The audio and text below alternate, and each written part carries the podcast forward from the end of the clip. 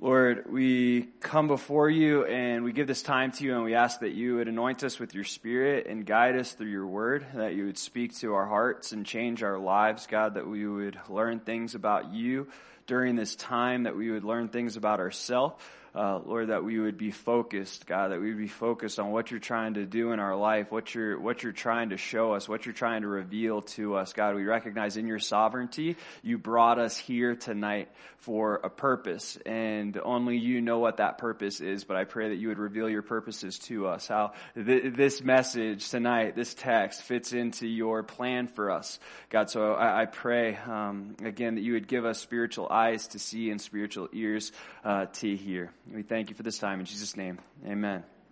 All right. Uh, so, as we've been going through uh, First and Second Samuel, we got to a point where Absalom he attempted to steal the throne, the throne uh, of God's people cannot be stolen. God makes that clear. Uh, so uh, Absalom he gets slain by Joab and Joab's ten servants. So this gives uh, David an opportunity to enter back into Jerusalem and uh, become the king again. Technically, as he's always been the king, but he wasn't sitting on the throne there for a little while while Absalom took the throne. But David, as he returns to the kingdom, he's going to find that there are conflicts in the kingdom, right? It wasn't just Absalom that, that raised himself up against David. Absalom had a crew. He had influence. He had people. So as David was coming back to Jerusalem, as he is coming back into Jerusalem in the present text, 2 Samuel chapter 19, we see that there was a conflict. There were some who wanted David to be king again, and there were others who didn't want David to be king again. So in David's wisdom, what did he do? He didn't just just slay all the people that rebelled against him. No, he forgave them. The very people that were out to kill him, even Amasa, the commander of the army of Absalom's army, uh, him and the elders of Judah, all the people that came against him, uh, David forgave them and not only that, that he pursued reconciliation. Why? For love's sake, for unity's sake. He was trying to bring the nation back together as we continue in the rest of 2 Samuel chapter 19, we'll see three specific encounters that David has during his return and we see these encounters with these specific men. Well, these men were men that David had encountered during his exodus. And these men uh, responded to David in different ways when he left. And now we're going to see them respond in other ways as he returns. Which brings me to the title of this teaching, Responding to the Return of the King responding to the return of the king. How will you respond in light of your foreknowledge that the king is inevitably going to return? Let me ask you this. What comes to mind when I say Jesus is coming back? What does that produce in you? What does that produce in your heart? Does it produce uh, an excitement like it's about time? Uh, or does it produce a, a fear like, uh, I don't know what's going to happen when Jesus comes back? Because the Bible teaches us that in light of His coming and our knowledge of His coming, it's supposed to produce something specific in us. Actually for believers, it's supposed to produce confidence. It's supposed to produce zeal. It's supposed to produce excitement. Let me show you. It's Titus chapter 2. In Titus chapter 2, verse 11, it says, for the grace of God that brings salvation has appeared to all men, teaching us that denying ungodliness and worldly lusts, we should live soberly, righteously, and godly in the present age, looking for the blessed hope and glorious appearing of our great God and Savior Jesus Christ, who gave himself for us that he might redeem us from every lawless deed and purify for himself his own special people, zealous for good works. He says in light of his coming, we're to have this blessed hope. Uh, what that means in the Greek is it exactly means a joyful, confident expectation. Okay, so in light of our foreknowledge that Jesus is coming back, that should produce something in us. It should produce joy. It should produce a confident expectation. It should produce security. It shouldn't produce fear. But we also see in this text how we live in the present reveals our perspective of the future. As he says, looking for this blessed hope and glorious appearing of our great God and Savior, Jesus Christ, it's to produce this zeal for good works. How I live in the present is directly connected to my beliefs about the future. If I truly believe Jesus is coming back for me, that I am part of the bride of Christ, then that's going to produce a, a zeal in my life to live for Him. Let's see in 2 Samuel chapter 19 how these men respond to the return of their king. In 2 Samuel chapter 19, uh, we're in verse 16. We got through the first uh, Let's look at verse 15. We finished there. It says, Then the king returned and came to the Jordan, and Judah came to Gilgal to go to meet the king, to escort the king across the Jordan. And Shimei, the son of Gera, a Benjamite, who was from Bahurim, hurried and came down with the men of Judah to meet King David.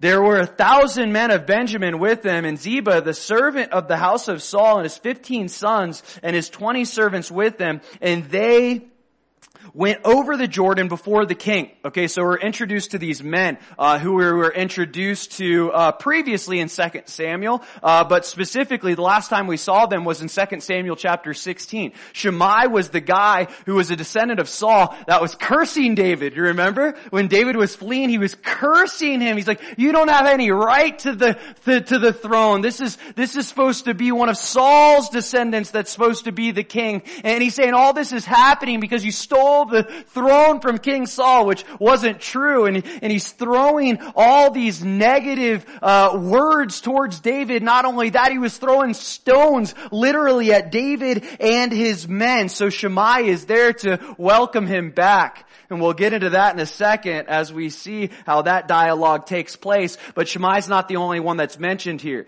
We see in verse 17 this other guy, Ziba, who was the servant, if you remember, of Mephibosheth. Jonathan, the brother of, uh, uh, sorry, Jonathan, the son of Saul, best friend of David. Mephibosheth um, was Jonathan's son, the lame guy, right? And if you recall back in 2 Samuel chapter 16, in those first four verses, uh, we see that Ziba actually deceived David when David was fleeing from Absalom, and, and he told David that Mephibosheth wasn't loyal to him anymore. Mephibosheth, Mephibosheth he, he said that he's going to stay in Jerusalem because he thinks God is using this opportunity to make him the rightful king but he was lying. And we're going to see how he was lying here in 2 Samuel chapter 19. We see that Ziba had ulterior motives. He was trying to gain something from the king. Shimei cursed him. Ziba was trying to benefit from him, from him.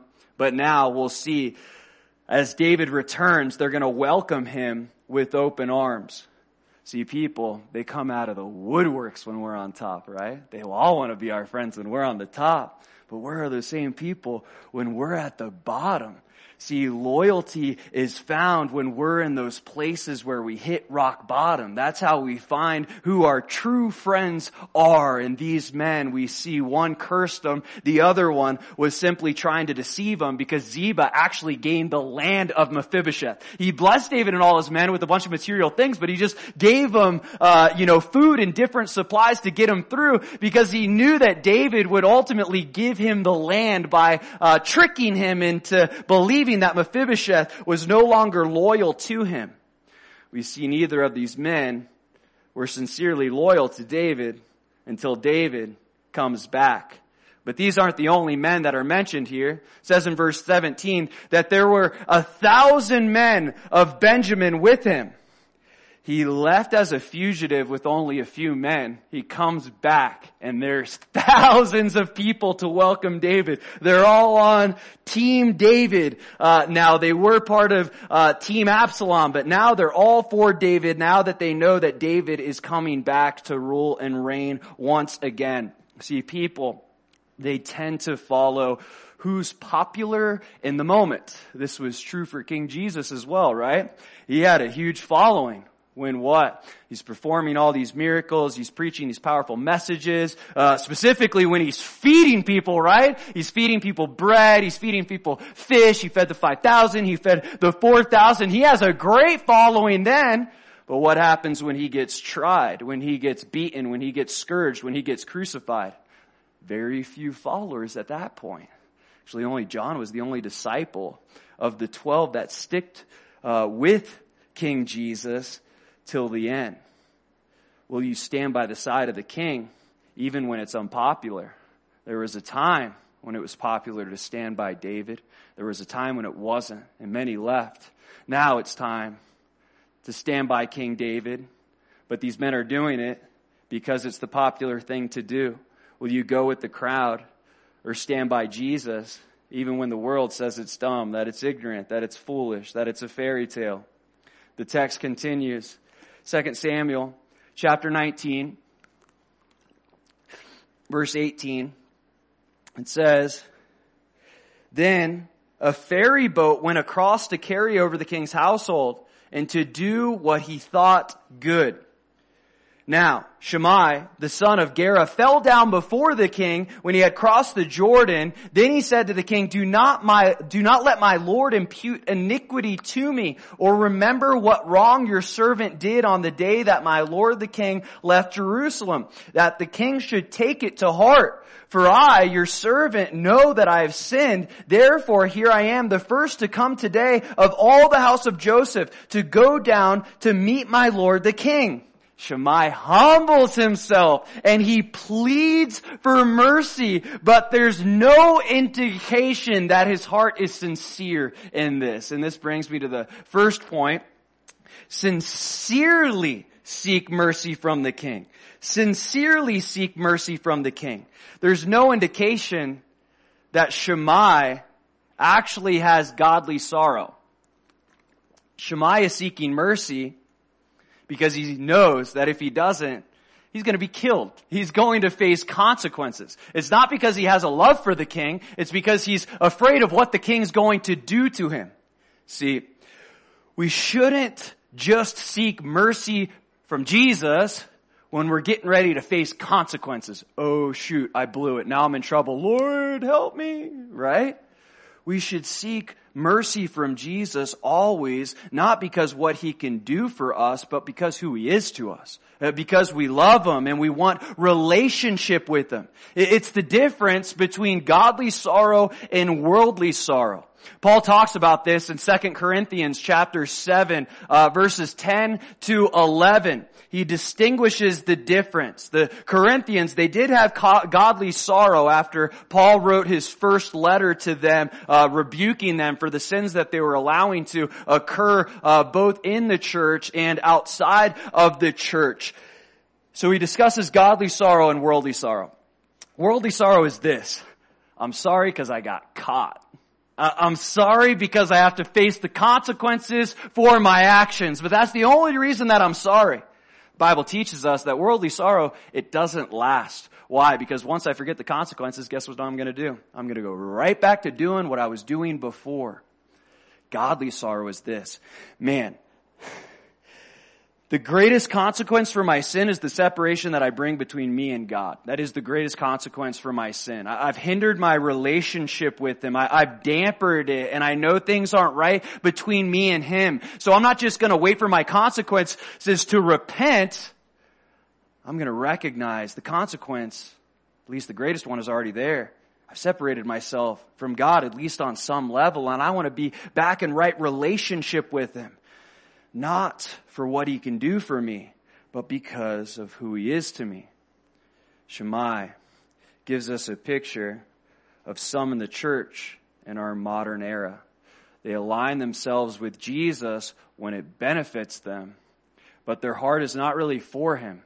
We see he, he was cursing David. He, he didn't think highly of David. He, he looked down upon David. He didn't want anything to do with David. He was literally throwing stones at David. The only thing that changed was Shimei's circumstances. And now he realizes, uh-oh, I made a mistake and David could have me killed, so I'm gonna align myself with the king so that I can gain benefits from the king. Sadly, there are some in the church that seek Jesus out of selfish ambition and not out of sincerity and truth. Paul says it like this in Philippians chapter 1. He speaks of specific people who are sharing the gospel and different people are doing it for different reasons as we see today. In Philippians chapter 1 verse 15 he says, some indeed preach Christ even from envy and strife and some also from goodwill. The former preach Christ from selfish ambition, not sincerely, supposing to add affliction to my, uh, my chains, but the latter out of love, knowing that I am appointed for the defense of the gospel. Some people are, are using Jesus because they desire something from him. They, they, they're, they're pursuing him, they're seeking him, or pretending to have a relationship with him because they want to gain something from him. What can I gain from the king? How can I align myself with the king so that I can get the benefits of, of being apparently right with the king, though I'm not sincerely right with the king? This is Shimei. He didn't care about David. He would rather David be dead. But now that David's king, he doesn't want to die himself. So he's using David. We see Shimei, he didn't seek mercy from the king until what? Until the king came back. The time to seek mercy from God is now, not later. If we wait to seek mercy from Jesus, and we wait until he comes back, it's already too late. It's already too late. The time to seek mercy from Jesus is now. If we wait till he comes back, then that just proves it's not sincere. We just don't want to face the consequences. We don't want to be judged by King Jesus, but really in our hearts, we don't really care about him. We despise him. We curse him. We throw stones at him. This is who Shimei was. See, repentance is a gift that's offered specifically in this life. It's not offered in the next. Shimei is posing as if he's repenting, posing as as if he's sincerely asking for mercy. But we can tell by this man's character, he's not. 2 Samuel chapter 19.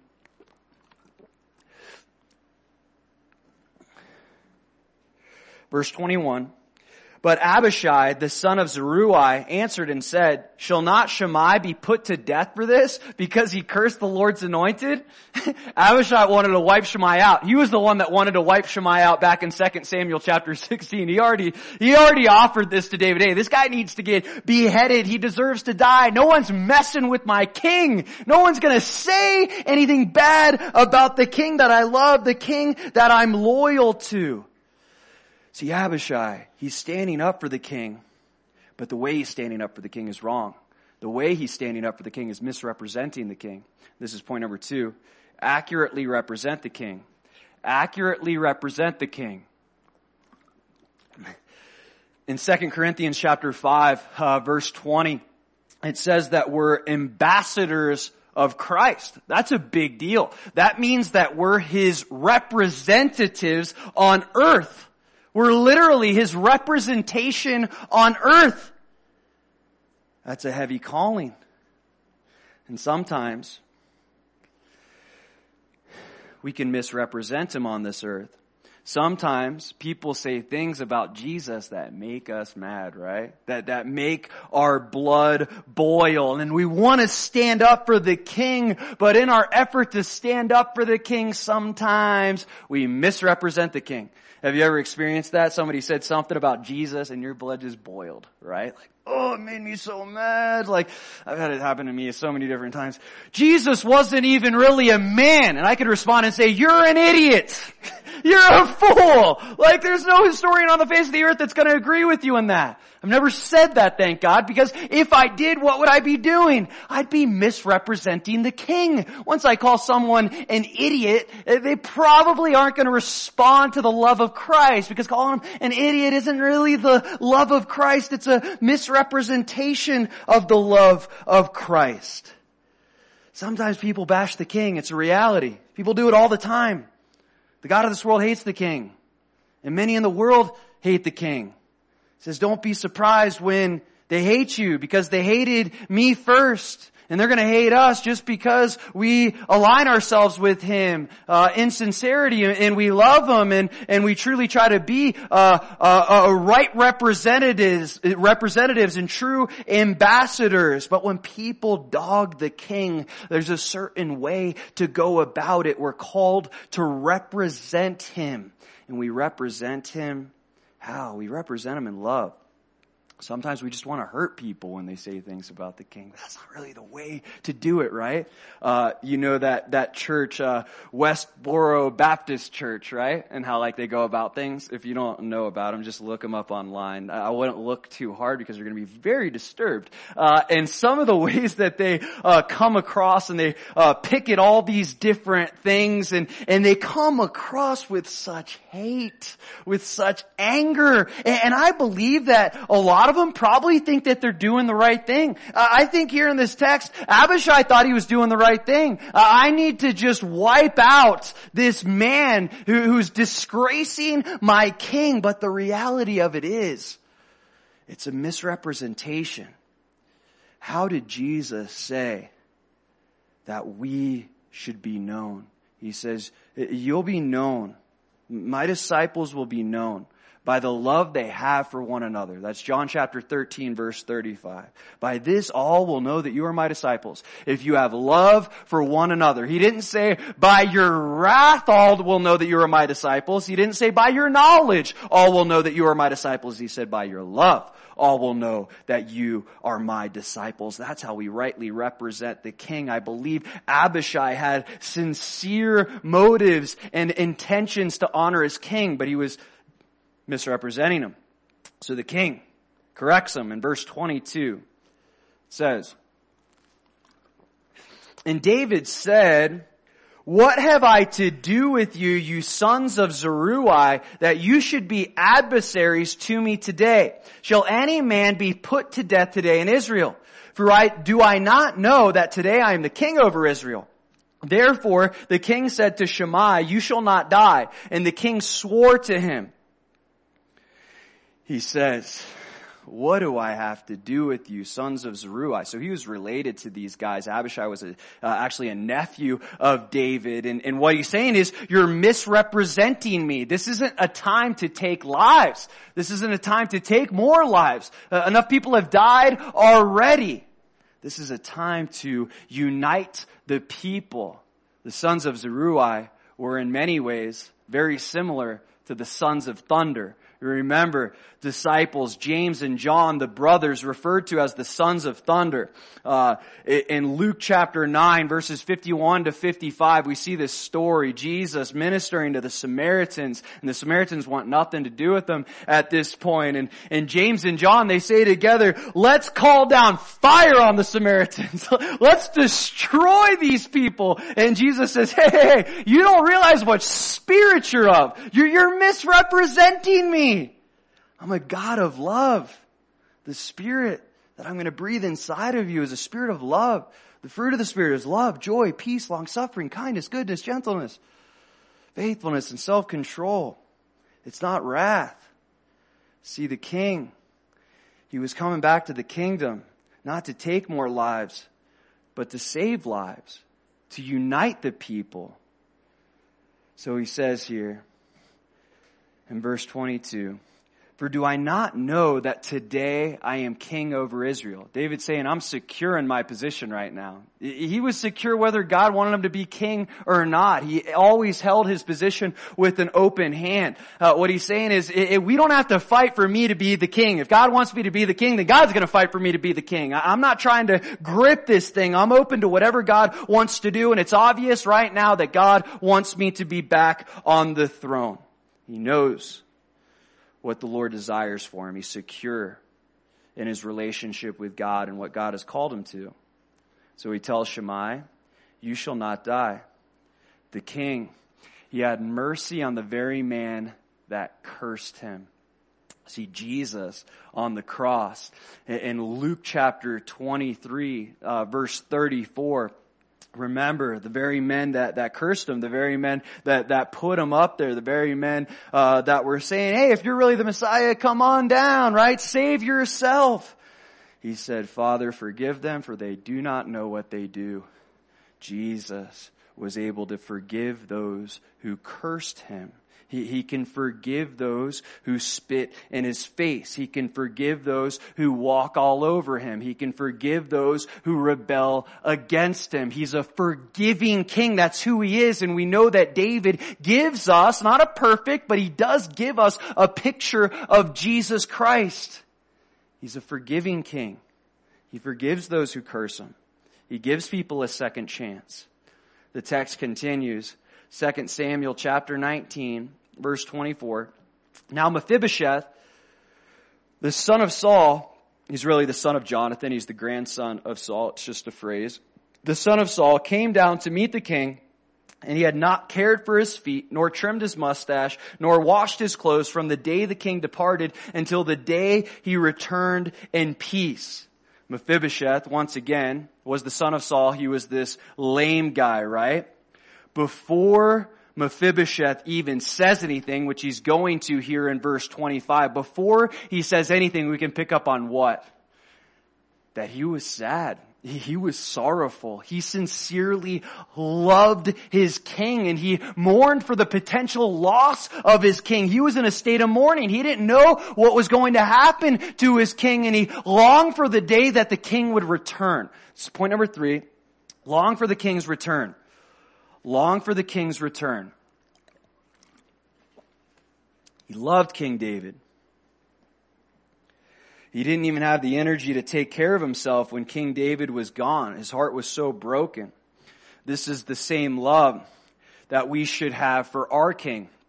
Not that you don't take a shower or shave until King Jesus comes back, right? You might lose many friends if you do what Mephibosheth did here. It's like, oh man, you got a lot of zeal for the Lord, but I don't want you at my house right now, right? We'd still let you in the church. Might put you in the cry room. But, uh, Mephibosheth, he, he didn't take a shower. He was longing for the king. There was this, this, this desire for King Jesus to return and it was sincere. He loved the Lord. Sorry, for King David and it's the same love that we are to have for King Jesus. The Bible teaches us in 2 Timothy chapter 4 verse 8, Paul discusses the response that we're to have when we consider the return of the king. And he says in 2 Timothy chapter 4 verse 8, finally, this is the last book Paul ever wrote. This is what's on his mind while he's in prison. He says, finally, there is laid up for me the crown of righteousness, which the Lord, the righteous judge, will give to me on that day, and not to me only, but also to all who have loved his appearing. All who have loved his appearing. There's laid up for him or her the crown of righteousness getting eager, getting excited, longing for the king's return. That's how we're to respond. I can't wait till Jesus comes back. Now there are certain scenarios, right? We have friends or loved ones that we don't know who are saved and there are those little checks like, yeah, I want Jesus to come back, but I want them to be saved. That's, that's all in well, but ultimately we're supposed to have this, this eagerness, this, this desire, this love for the Lord's appearing. Uh, John says it like this at the end of Revelation. In Revelation chapter 22, uh, verse 20, he says, uh, even so now come, Lord Jesus. Come. He's like, I'm ready. I'm ready for you to come back. Mephibosheth longed for the day his king would return. Now Mephibosheth, he was lame and he was limited. He couldn't do much but he did everything he could think to do to show his loyalty and dedication to his king. It reminds me of this particular woman named Mary, who Jesus said her story will be told for ages to come, for the rest of history, past, present, and future. In Mark chapter 14, this woman, Mary, just before Jesus died, the week of his death, she anointed the Lord's feet with costly oil. This oil was likely a dowry and it would have been a year's worth of wages, the Bible tells us. But look at how Jesus responds to her here in Mark chapter 14, verse 8. He says, she, Mary, who anointed his, um, who anointed him with oil, says she has done what she could. She has come beforehand to anoint my body for burial. He says she has done what she could. What he's saying here is that Mary gave it her all, just as Mephibosheth did. He, he gave it her, his all.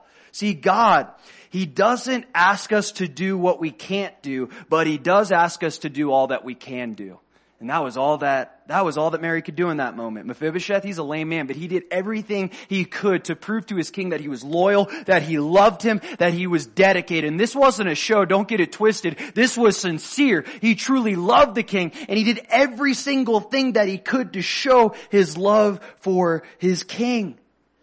Regardless of your abundance or lack of ability, talents, spiritual gifts, there's a lot we can do for the king. And we can't worry about what we can't do for the king. We just got to consider what we can do for the king. Mephibosheth realized there wasn't much he could do for the king to get him out of this situation. Lame Mephibosheth, he wasn't going to take out Absalom, right? But he knew he could show the king how much he loved him, how much he was dedicated to him, how much loyalty he had towards him. The text continues, 2 Samuel chapter 19 verse 25. So it was when he had come to Jerusalem to meet the king that the king said to him, why did you not go with me, Mephibosheth? Remember, the king is under the impression that Ziba told him that, hey, Mephibosheth was waiting for his chance to become king again. He thought God was in this and, and that uh, God was going to put him on the throne because he's an heir to Saul. It says in verse 26, and he answered, my lord, O king, my servant deceived me, speaking of Ziba. For your servant said, I will saddle a donkey for myself that I may ride on it and go to the king, because your servant is lame, and he has slandered your servant to my lord the king. But my lord the king is like the angel of God. Therefore do what is good in your eyes. For all my father's house were but dead men before my lord the king.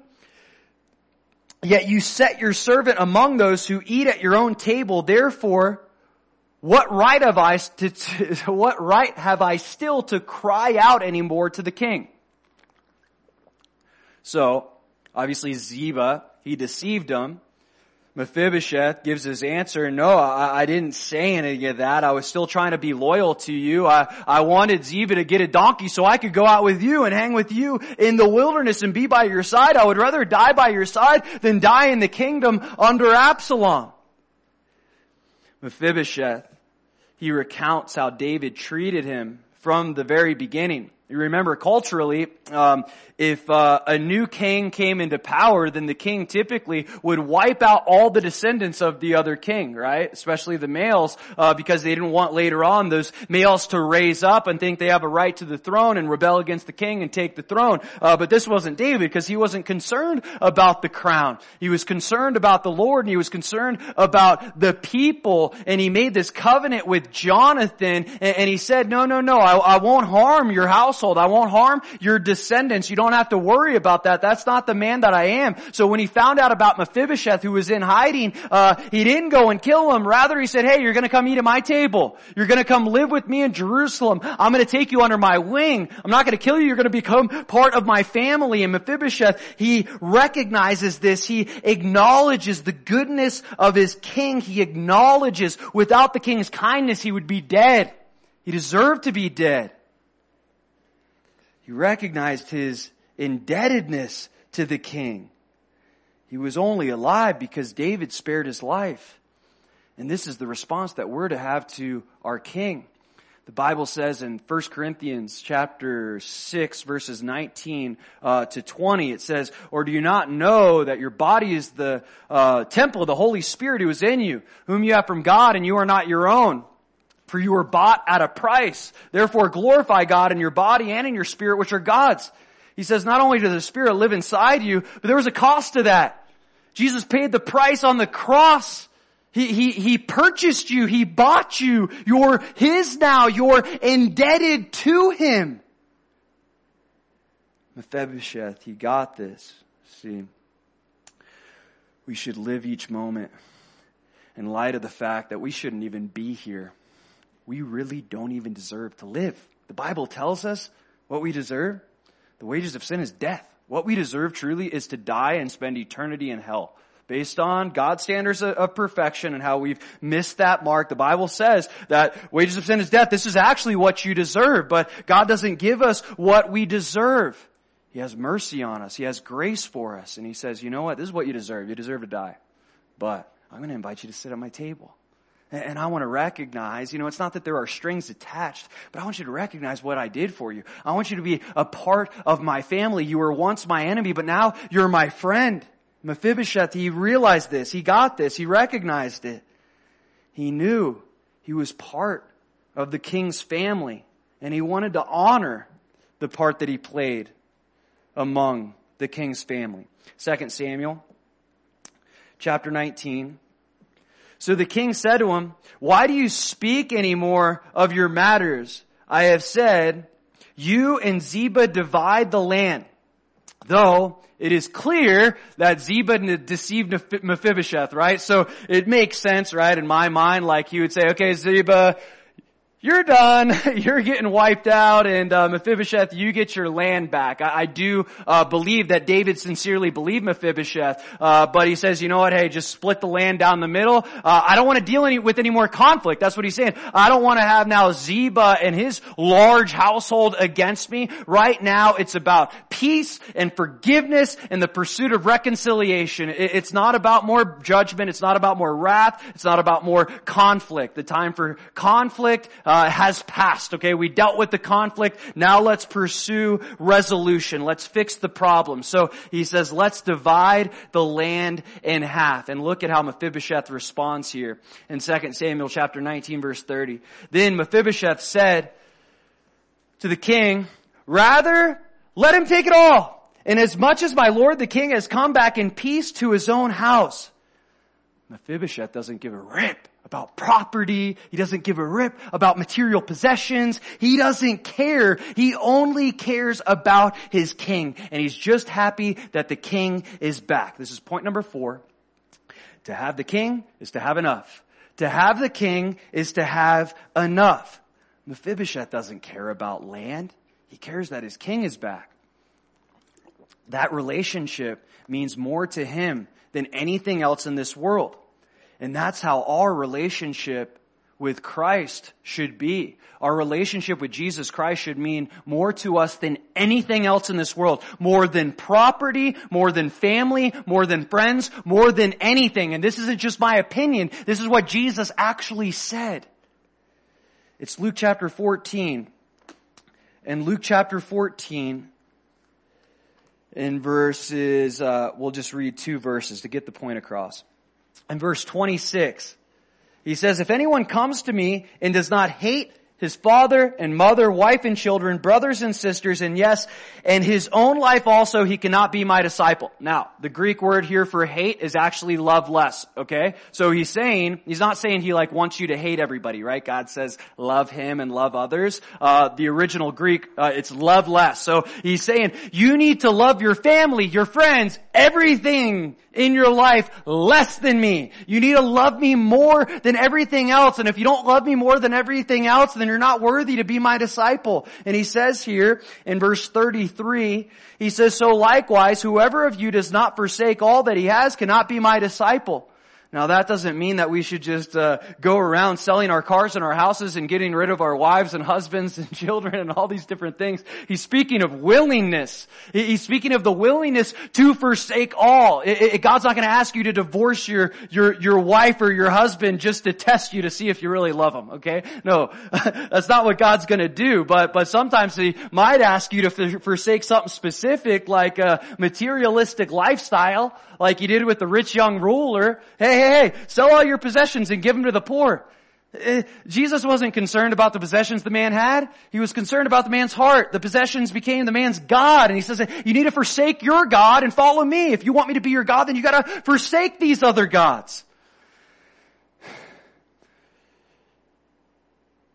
If God was all you had, would he be enough? Because he should be. And he wants to be.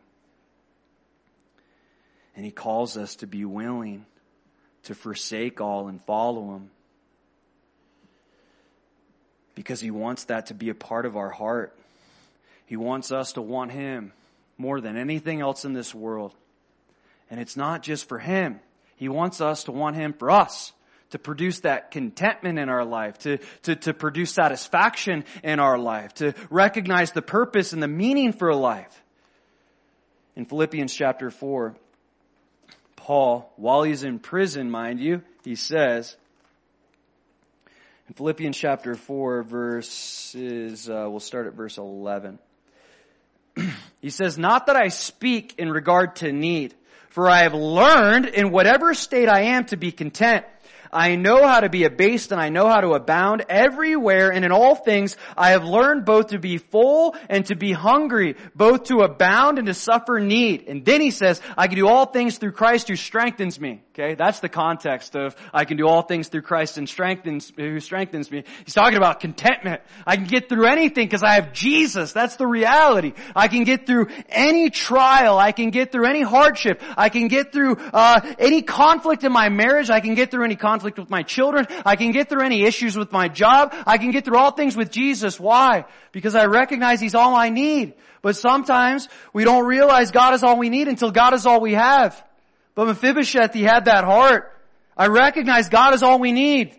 God is all I need. I don't even need to take a shower. I don't even need to take care of myself. All I want is to be in fellowship with the king. He didn't care about the property. The fact that the king was back and he could be in fellowship with him once again was enough for Mephibosheth. The text continues. 2 Samuel chapter 19, verse 31. In Barzillai, the Gileadite came down from Rogelim and went across the Jordan with the king to escort him across the Jordan. Now Barzillai was a very aged man, 80 years old, and he had provided the king with supplies while he stayed at Mahanaim, for he was a very rich man. So, uh, this guy Barzillai, um, he provided for David in 2 Samuel chapter 17. And it wasn't like Ziba's provision where he's trying to get something out of David. Like, this was sincere. Uh, this guy, uh, he, he really cared for David and, uh, uh, he, he, he really wanted to take care of him even when it was unpopular. And we see this man was very rich, but he wasn't greedy. He was very generous, uh, with what he had. But don't think for a second that Barzillai was only generous because he was rich. See, sometimes people will say, if I had more money, I'd be more generous. But that's only true if you're generous with the little that you have. And Jesus makes that clear with the, with the widow's two mites, right? He said she gave more than anyone else because she gave all that she had. Generosity isn't a monetary issue, it's a heart issue. This guy Barzillai, he had a great heart. He had a generous heart. And the Lord blessed his heart financially.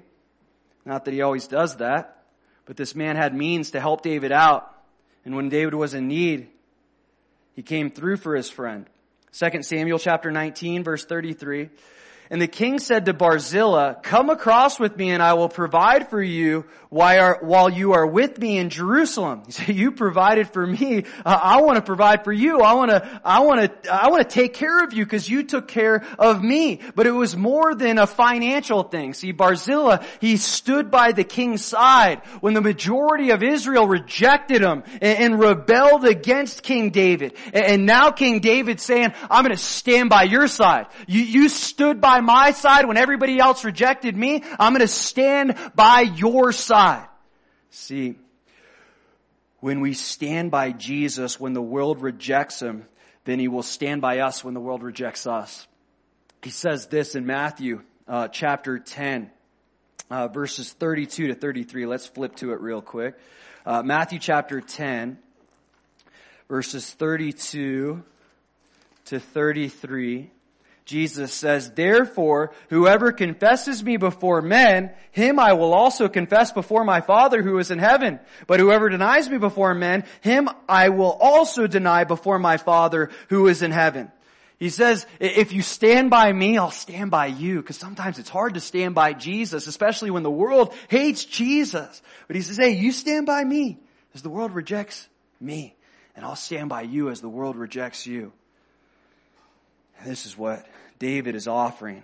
He'll stand by his friend because his friend stood by him. 2 Samuel chapter 19 verse 34. But Barzillai said to the king, how long have I, have, have I to live? He's 80 years old. That I should go up with the king to Jerusalem. I am today 80 years old. Can I discern between good and bad? Can your servant taste what I eat or what I drink? Can I hear any longer the voice of singing men and singing women? Why then should your servant be a further burden to me, to my Lord the King? This guy's kind of losing it, right? He's getting old and he's saying, he's saying, oh, I'm starting to lose it a little bit and I don't really taste things as well. My hearing's not up to par. I'm not going to last very long in Jerusalem. I might not even make it there. Uh, and he goes on in verse 36, your servant will go a little way across the Jordan with the king and, and why should the king repay me with such a reward? He doesn't want anything in return. He says, please let your servant turn back again that I may die in my own city, near the grave of my father and mother. But here is your servant, Chimham. Let him cross over with my lord the king and do for him what seems good to you. And the king answered, Chimham shall, uh, shall cross over with me and I will do for him what seems good to you. Now whatever you request of me, I will do for you. Then all the people went over the Jordan and when the king had crossed over, the king kissed Barzillai and blessed him and he returned to his own place. So because Barzillai is getting old, he says, I don't really, I'd rather just stay home, comfortable there, probably gonna die soon. But he sends, uh, this servant, who many scholars suggest is, uh, one of his sons, uh, actually, and we see some indication of that, um, when David's about to die, um, in First Kings, and he tells Solomon to, to be kind to the sons of Barzillai because Barzillai was, uh, kind to him. Um, so we don't know for sure, he could have just been a servant, but he perhaps was a son. Um, the point of this is, uh, this servant benefited from Barzillai's relationship with the king. See, others benefit from our relationship with Jesus. God sometimes will bless others just because of our relationship with Jesus. Your faithfulness to Jesus can bring someone else a reward. Your faithfulness to Jesus can bring someone else a blessing. And the blessing here is proximity to the King. The blessing here is fellowship with the King. He gets to live with the King. And it was because Barzillai was loyal to the King, because he was faithful to the King, and because he was loyal and faithful to the king now, this servant, perhaps his son, is able to follow in his footsteps. Now he's able to be loyal and faithful to the king. See, our faith is contagious. Our relationship with the Lord is contagious. It rubs off on other people. And as we're faithful to the Lord, we gotta recognize it's not just about our relationship with Him. Our relationship with Him will always affect other people. It, it will always affect other people for better or for worse. Barzillai's relationship with the king got his servant into the kingdom. 2 Samuel chapter 19, verse 40. Now the king went on to Gilgal, and Chimham went on with him, And all the people of Judah escorted the king and also half the people of Israel. Just then all the men of Israel came to the king and said to the king, Why have our brethren, the men of Judah, stolen you away and brought the king, his household, and all David's men with him across the Jordan? So all the men of Judah answered the men of Israel, Because the king is a close relative of ours, why then are you angry over this matter? Have you ever eaten at the king's expense? Or has he given us uh, have we ever eaten at the king's expense or has he uh, given us any gift? And the men of Israel answered and uh, the men of Judah and said, "We have ten shares in the king because there's ten kingdoms." Uh, Judah's traditionally um, referred to when they refer to Judah, uh, they're combining Benjamin and Judah, and that's what we see here. There was those thousand men from Benjamin along with the the tribe of Judah. So twelve tribes of Israel. Judah gets combined with Benjamin, uh, and then you'll often hear the text refer to Israel, typically referring to the ten northern tribes. Um, so he says here, "We have ten shares uh, in the king. Therefore, we also have more." Right to David than you. Why then do, uh, do you despise us? Were we not the first to advise bringing back our king? Yet the words of the men were, of Judah were fiercer than the words of the men of Israel. So the northern tribes believed that they were left out of the celebration uh, of David coming back to Jerusalem. And, there's already division, there's already separation in the nation, so they want to feel like they're a part of this, that they're back in good relationship with King David. They don't want to feel left out, so they say, hey, hey, we got ten shares because there's ten tribes, so we even have more of a right than you do, Judah. You and Benjamin are only two tribes. It's politics. And it seems with politics, there is always conflict. Either people reject the authority that's been put in place, or, or they're battling uh, uh, over uh, who is more devoted to the authority. Right? That's what's happening here. Uh, at one point, all these people wanted nothing to do with David. They, they rejected King David. At least most of them. And now all of a sudden they're battling against who's the most devoted to King David. We have more of a share, more of a right with King David. It's just conflict after conflict after conflict. Politics. Nothing really comes from this argument right now, but it will soon. It will in the next chapter, and then later on, when Solomon becomes king, just after him, Rehoboam, his son, who's the next king, we'll see the kingdom actually divided uh, Judah and Benjamin and the northern tribes uh, of Israel. A lot because this conflict wasn't actually ever settled. See, the rightful king has returned, but he's returned to a divided nation, brother against brother, sister against sister. We'll see the division progress through this rebel Sheba in the next chapter but we can also recognize that Jesus, just as King David returned, Jesus is inevitably going to return. And what will he find when he returns? Will he find a people that's united or will he find a people that's divided? Because he's coming in the air for his bride and then he's going to come to the earth after that, after the tribulation, uh, to, to judge the nations. But what's he going to find? What's he going to come back to? A divided people or a united people? Despite the fact that we see the kingdom divided in this text, there's also something we can be certain of. The kingdom still stands. Why? Because the kingdom is God's kingdom. Doesn't matter how many Absaloms come or how many Shebas come down the road or, or how many other people come that are trying to divide the kingdom. The, the kingdom will always stand because it's God's kingdom. Though there will be childish bickering as we see here in the text, though there will be gossip, though there will be uh, backbiting, though there will be division amongst God's people, God's people, or sorry, God's kingdom will always stand even if God's people aren't unified. Now we can't take that and go, oh, well whatever, God's kingdom is going to stand, so let's cause division in the church. No. God desires us and He calls us to be one, to be unified as we discussed last week in, in John chapter 17. That was the Lord's prayer that we would be one just as He and the Father are one. But there's good news. no matter how much backbiting, no matter how much bickering, no matter how much gossip, God's kingdom is still going to stand. We can't mess it up, okay? We cannot mess up the kingdom of God. It is going to stand. Jesus said it like this in Matthew chapter 16 verse 18, he says, on this rock I will build my church and the gates of hell shall not prevail against it. He says, I'm going to build my church and my church is going to stand and my church is going to last and no one's taken out my church. The only way the church is going to be taken out of the picture is when Jesus comes back for his church. So we see the kingdom is going to stand no matter what. But how will you, you represent your king in light of the foreknowledge that you know he's going to return. His kingdom will be established, but we're still called to be his ambassadors, his representatives here on earth. What's he going to find when he comes back?